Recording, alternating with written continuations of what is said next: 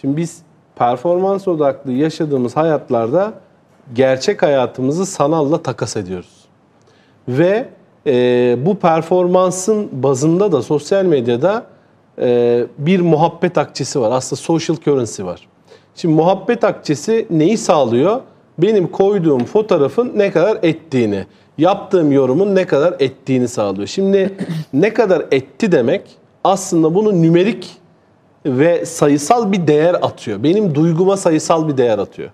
Şimdi bu böyle olduğu zaman, arka planda o performans olduğu zaman, ben o zaman Yasemin Şefi'ye işte kilo almışsın dersem, altında bu bir infiale yol açarsa, işte şu kadar retweet edildi vesaire olursa, bu benim için etrafımdaki muhabbette beni bir yere getiriyor. Çünkü ben puanım artıyor aslında. Yine işin içerisinde puan var.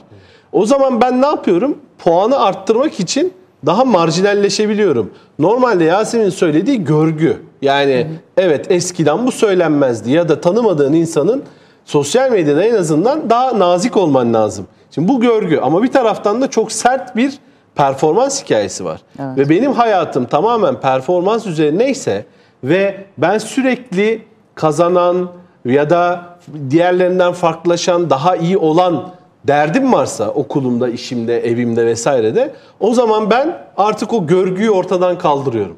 Şimdi burada aslında şeyi de tartıştık. Yani neden biz fenomen olmak istiyoruz, ünlü olmak istiyoruz vesaire vesaire.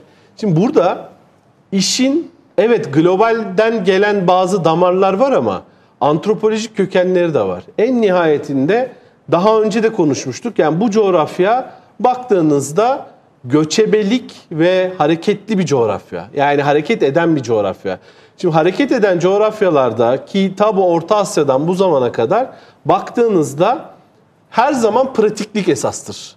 Şimdi pratiklik esas olunca sizin parayı kazanmak için de hızlı kazanmanız lazım. Kariyer elde etmek için de hızlı olmanız lazım.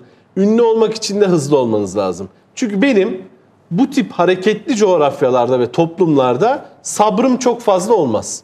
Onun için ben şöyle yapacağım, birden ünlü olacağım. Şöyle yapacağım, sahneye çıkacağım. Şöyle yapacağım, çok fazla para kazanacağım.